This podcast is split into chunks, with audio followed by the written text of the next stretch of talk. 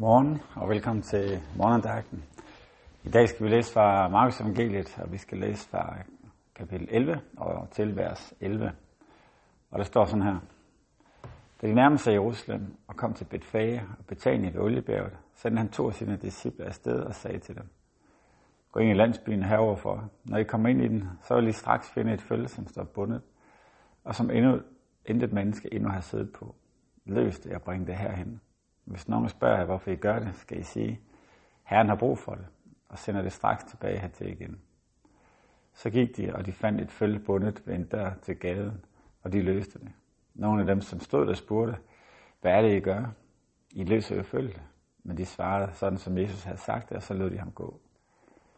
De bragte så følge hen til Jesus og lagde deres kapper på det, og han satte sig op på det. Og mange bredte deres kapper ud på vejen, og andre strøede grønne kvister, som de har skåret af på markerne. Og både de, der gik foran, og de, der fulgte efter, råbte, hos Janne, velsignet være han, som kommer i Herrens navn. Velsignet være, og Davids rige, som kommer. Hos Janne i det højeste. Så kom han ind i Jerusalem og ind på tempelpladsen. Da han havde været rundt og set på det hele, og det allerede var sent, gik han ud til Betania sammen med de 12 igen. Amen.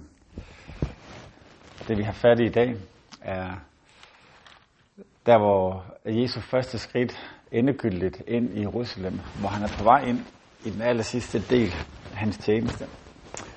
Og øh, alle fire evangelier fortæller omkring den her, det her tidspunkt. Og, øh, og der er et par ting, som vi kan, kan hæfte os ved. For det første, så tyder det på, at Jesus han var forberedt på det her. Tanken om, at han har et følge, et æselfølge, han kan gå ind på. Det er ikke utænkeligt, at det er en aftale, han har lavet. Men også på andre steder i evangelierne kan vi, kan vi se, at han refererer til, at der kommer et tidspunkt, hvor han kommer tilbage til Jerusalem, hvor de vil råbe det her efter ham. Hosanna, velsignet var han, som kommer i Jesu navn. Så Jesus vidste, hvad der var på vej. Den anden ting, vi kan tage med, det er, at disciplerne ikke havde regnet det ud. Og øh, når man læser i Johannes evangeliet udgaven af, hvordan, hvordan de oplevede det der, der, der er det først efterfølgende, at, at disciplene, at de helt forstår, hvad det egentlig er, der er sket. Og måden, det ligesom står på, der står sådan her i vers 16 i kapitel 12 i Johannes evangeliet, der står, der forstod, det forstod hans disciple ikke straks, men da Jesus var herliggjort, kom de i tanke om, at det, der var skrevet om ham, og det var det, de havde, man havde gjort mod ham. Det, de kommer i tanke om, det er det, der står i Zakarias øh, kapitel 9 og vers 9, som er profetien om Davids herredømmet, Davids øh, kongerige, genoprettelsen af det, at det vil starte med det her. Og et af kendetegnene på, at det vil starte, at han kommer ridende øh, på et æsel ind i Jerusalem. Så så pludselig her, da de kigger tilbage, så bliver de opmærksomme på, hey, det her det er ikke bare tilfældigt. Det er ikke bare noget eufori, der starter der. I Johannes evangeliet, der kan man mærke, at han sætter det direkte op i forhold til opvækkelsen af Lazarus, og siger, at det er dem, der, det er entusiasmen, det er euforien over det, der var sket der, og de folk, som havde hørt om det, som, øh, som kommer til at gøre det her, som står i folkemængden og hylder ham på den her måde. Men da de kigger bagud, der kan de se, at det her, det er ikke bare en eufori på en tilfældig dag. Det er oprettelsen af et nyt rige, der er på vej. Og så den sidste del, ja, det er, hvordan at det her det også bliver starten på det sidste.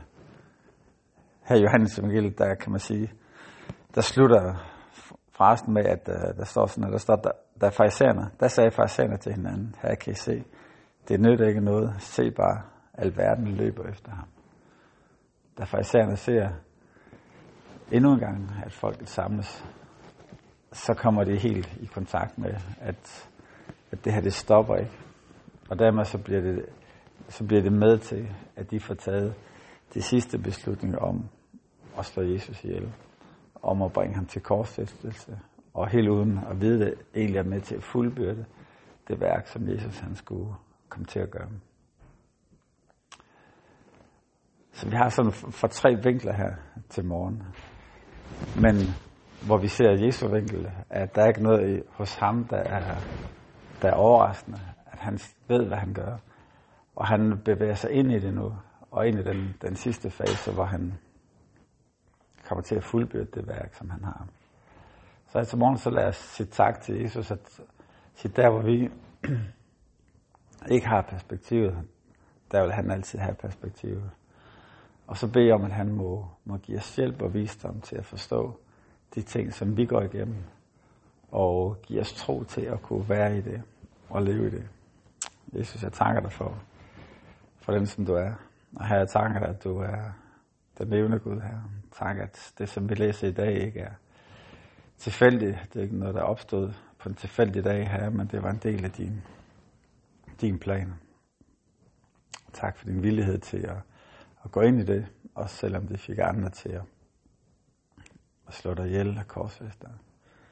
Og her tilgiver os, når vi ikke kan genkende tiderne og tegnene og forstå vores egne situationer.